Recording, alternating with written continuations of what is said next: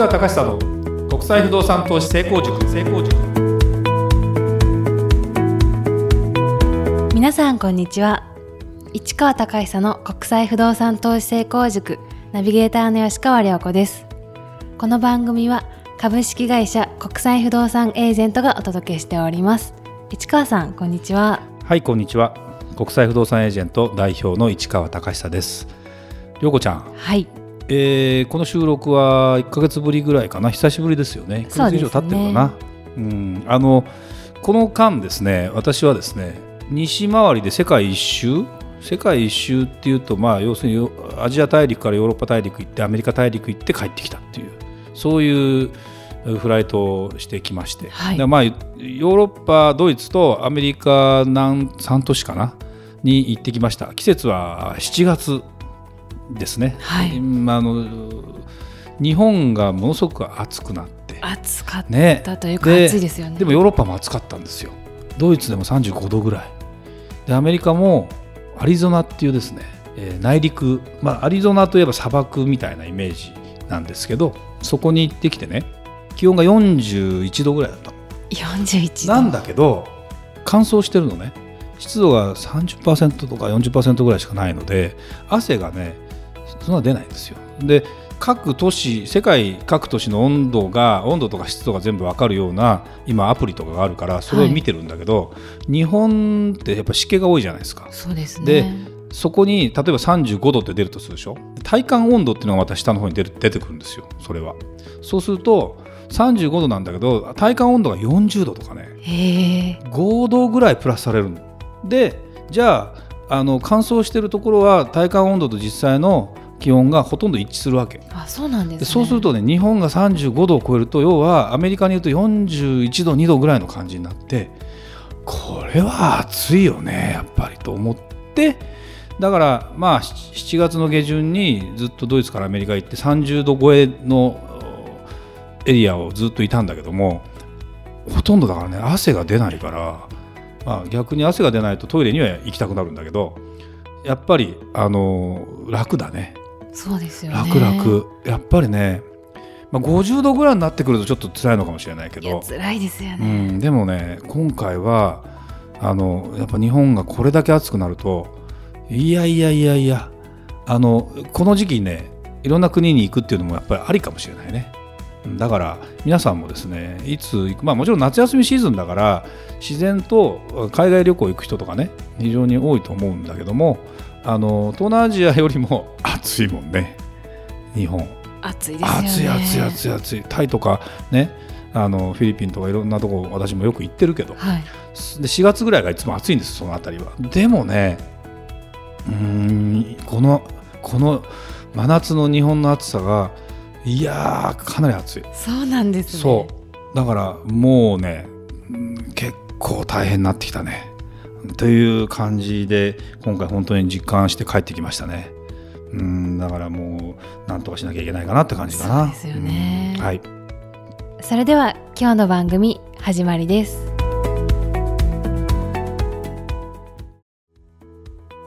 本日は特別編ということで日本人不動産投資家に圧倒的な人気の国アメリカ合衆国ですが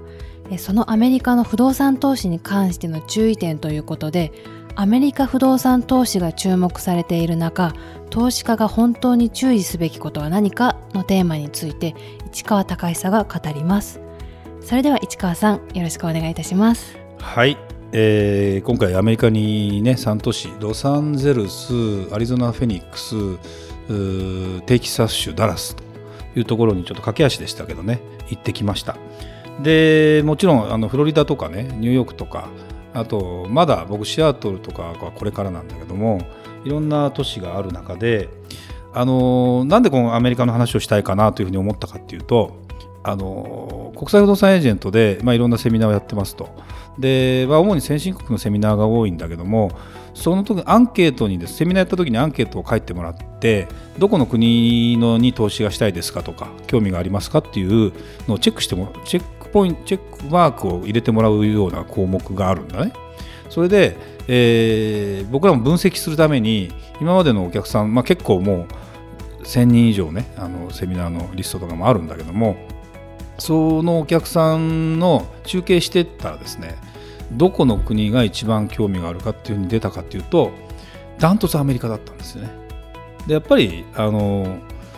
日本で不動産投資をするというのがもちろん日本人だから一番いいんだろうけどもやっぱり、えーもう日本だとなかなかチャンスが今は仮にないとした時にどこを目指しますかって言った時にもちろん大きく言うと東南アジア系アメリカ系、まあ、あとヨーロッパ系その他みたいな感じになるんだけどもどうしてもやっぱドルという基軸通貨がものすごく強い。であとはやっぱり国力。で人口も増えてる。経済も伸びてる。っていうような。でリーマンショックっていうのは10年前ぐらいにあったんでそれはそれでアメリカも気をつけなきゃいけない要素っていうのはあるんだけども今はかなりやっぱりかなりねあのなんていうかなアメリカ自身をあのうまく投資することで、えー、不動産の資産形成にもものすごく役に立つというのが実はものすごくあの当たり前の話であるんだけどもでもなんでこのテーマを取り上げたかっていうと実際にでもアメリカで不動産買いたい人のまあそうですね。どのくらいっていうのは正直わからないんだけども今はとにかくブームになってるのが前のね何回か前のポッドキャストのあのテーマでもあったんだけども、えー、減価償却っていう節税っていうのがあって木造で築22年以上を超えたものに関しては一気に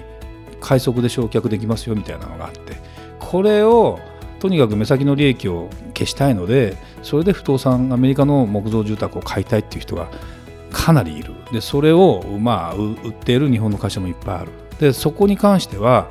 正直言うともう千差万別です。で、えー、だから後先考えずにやっぱりあの売ってる商品もある。ででも実際にそこら辺をですねなんでそこから先深く考えないんだろうなっていう投資家の人が多いなと。別にそこを非難してるわけじゃないんだけどアメリカのじゃあ投資するポイントって何ですかと。であと不動産投資って何ですかと。でアメリカ人はじゃあどのようにして不動産をあの持って買って売って引っ越してみたいなねことをやってるかというと全く日本とはまた今の日本とは全く違う考え方で彼らはやっている、まあ、これはあの税金のことも含めてアメリカという国があの買い替えてよりいい家に住むということができるようにその時は節あの税金は取ら取りませんよと。儲かってもねと。いうようなことをもう推奨している国なのであのものすごくやっぱアメリカっていうのは魅力的ですね。でちゃんとだからまあ日本人なんで実際向こうに行って住むってことはあまり考えられないんだけども一番いいのは向こうに行きます。住んで、えー、住んだところが値上がりしたら売ってでより広いところでいいところを買うのかもっと安いところに今度行ってまたそれが値上がりしてっていうのをやると自分の家プラス値上がりした分でえ、投資用の不動産も買えますよと。そうすると自分の方はローンを払うんだけどももう一つの方の収益とかでローンの返済額をかなり減らすことができてでなおかつその不動産もまた上がっていくので、えー、それを何回か繰り返すだけでまあ資産形成ができちゃうんだよね。でこれが極めて分かりやすくてねあのちゃんとやることでできるんですよ。ただあのまあ、でも日本人であっても別に投資目的で買っても、えー、そのまあ名義を向こうの、えー、LLC を作って使作ってやるその場合減価償却っていうのはもうできないんだけど逆に。そうすることで向こうの税制で優遇を受けることでですねあの買い替えを促進していくってことも十分できる国なのでアメリカの場合の、えー、投資っていうのはですねまずそこの部分を注目してほしいと。か原価償却原価償却とかになってたりするのは一旦置いといてね本当に投資ということを考えた時にどのような形で、えー、できるのかっていうことをアメリカっていう国を捉えた時に考えてほしいなというふうに思ったんでこのちょっとテーマをね話をしようかなというふうに思いました。で、えー、例えばじゃあアメリカでそうだなどっかの国例えばじゃあロサンゼルスでこの間不動産見てきました。でロサンゼルス不動産価格ものすごくやっぱり高いです。いいところはもう上がってます。ただもっと上がっていきます。なぜならえー、より年収の高いシリコンバレーあたりから移動してきただフェイスブックね、えー、Google、YouTube、YouTube も Google の子会社なんだけどもう会社ごとドーンってまた移動してきたり、えー、そうすると年収がね2000万クラスの人とか結構いてそういう人たちが家を買うわけですよ。でそもそもアメリカって別に新築が余ってるわけじゃないので新築のあのコンドミニアムとかあの戸建て住宅とかでだいたい1億円ぐらいまでだと平気で買えたりね。だって年収2000万だったら5倍でも1億円じゃないですか。で5倍って別に健全だから1億5000万ぐらいまでだったら頑張って買おうと思えば買えるんだよね。でそういう人たちが集まってくるとより街も活性化するしより上がっていくしっていうような感じで。ただその時に本来、えー、上がりに上がっちゃいけない場所なんだけどつられて上がる場所があるんだよね。でもそれっていざ何かあった時に先に下がってこれを今度回復してわかる？なんとなく。回復するのには時間かかる。でロサンゼルスってねリーマンショックの時にやっぱりその A, A ランクのエリア、まあ、S ランクのエリアって言った方がいいかな。例えば、まあ、サンタモニカエリアとか分かりやすく言うとすごくあの人気のあるエリア。もうだってなんでロサンゼルスってやっぱりいいかっていうと海がある。で気候がものすごく安定しててカラッとしてて冬でもそんなに寒くない。夏でもそんなに暑くない。住みやすい。で、えー、なおかつ映画の大元である例えばハリウッドとかがあるとか。で高級住宅街のビバリーヒルズがあるとか。もう全然あのものすごくねいい世界中のいい人が最終的にロサンゼルスに住みたいなっていう人なんかがまだまだいっぱいいる場所で住宅が、えー、供給されてでリーマンショック起きましたと。本当にいい場所って実はあんまり下がってないのね。下がったでもやっぱり1割2割は下がるんですよ。みんな買わなくなった瞬間があるから。だけど地元の人に聞くとこれがね3ヶ月も経たないうちにもう値段が戻ってる。で逆にロサンゼルスの、えー、まあつられて上がっちゃったところまあ日本で日本でもそうだけど中心地が上がるんだけど買えなくなるからどんどんその周り周りを買っていく。それが一気に上がっちゃう。でいざいざパーンと弾けた時にどのくらい値下がりしたかっていうと7割ぐらい値下がりしてるの。聞いてると。で不動産ってやっぱさすがに5割ぐらいでは止まる商品だっていうのが本来の不動産なんだけどそれが7割とか下がっちゃうとええー、っとまあまあゼロにはなんないけどねみたいな。ででもそれも結局待ってればまた戻ってくるんですよ。あのロサンゼルス自体が人が増えてるから。なんだけど先ほど一番いいところについては3ヶ月ぐらいでもう戻ったんだけどもまあ7割ぐらい下がったところはどのくらい経って戻ったかっていうのって、うん、想像つく、うん、やっぱ5年とかかかる。だからやっと今戻ったかなぐらい。でも5年経って戻ると思えば慌てて売らないでずっと持ち続けてれば別にその買った値段が下がることはないわけですよ。ででそれはどういうふうにできてるかというと古くなったからといって建物が古くなったからといって下がるという概念がない。要は100年木造でも使えますと。別に100年以上でも使うんだけどもそうするとそれはメンテナンスしてちゃんと使っていく。もちろんそれに対するリフォーム代とかあのメンテナンスフィーってのはかかるんだけど基本的にそうすることで価値が上がっていくわけですよ。だからもう日本なんてもう壊して新しく建てない限りあのもうそこまでの価値にはならないっていうのが、まあ、特にアジア特性の文化でもあり、えー、いろんな気候条件とかいろんなあの技術革新の問題とかいろんなものがあるんだけどもアメリカなんていうのは基本的にそんなに難しい構造体になってるわけでもなくて。と思うとそんなようなですねあの物件の流れになっていてそういうようなものをあの持ち続けられればアメリカっていうのは基本的に負けないんですよ。だからそれを思うと不動産の一番のポイントっていうのは買った物件の価格が上がるっていうのが一番いいわけ。下がるっていうのが一番怖いわけ。だけどそれは一時的に一喜一憂しないで長期的にそれは10年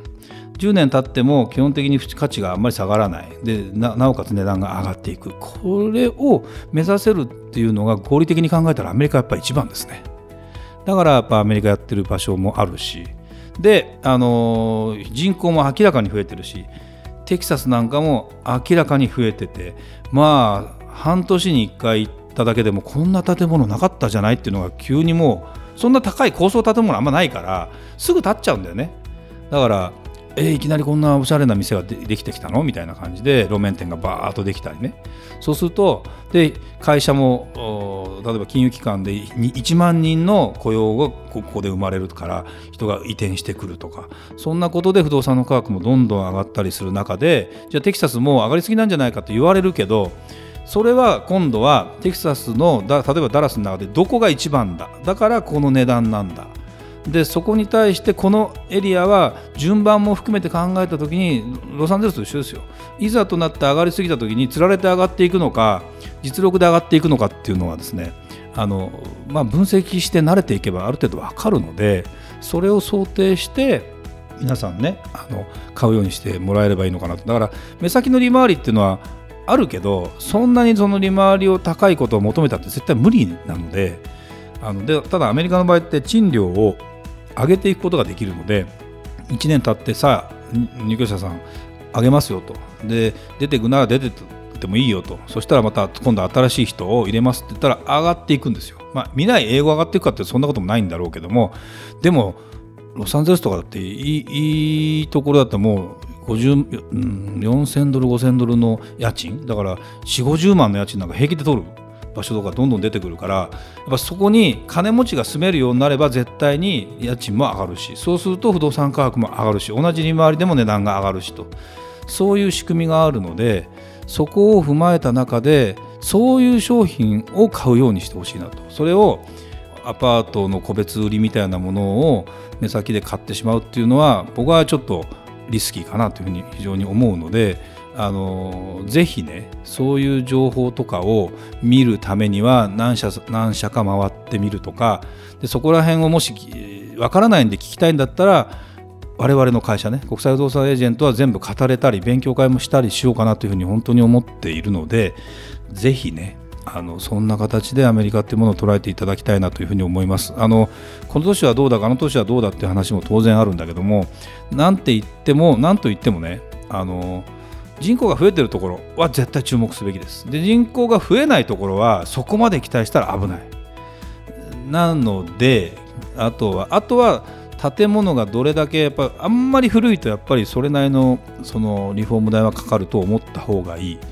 ちょっとしたリフォームはそんなお金かかれないです。ドア1枚5000円ぐらいで買えたりする。でそれ企画ものだからサイズも一緒なので普通のあそういうもの売ってるところあるじゃないですか。そこに行って買ってくれば大工さんだってそういうものを買ってきてそれを取り付けてるみたいな話もあるのでそれこそ DIY で自分でもできるぐらいの感じなんでアメリカっていうのはその辺りが非常に合理的にできててそこに余計なお金が乗ってたりしないのでまあ公平公正なのかなという感じはものすごくしますね、うん、だからぜひですね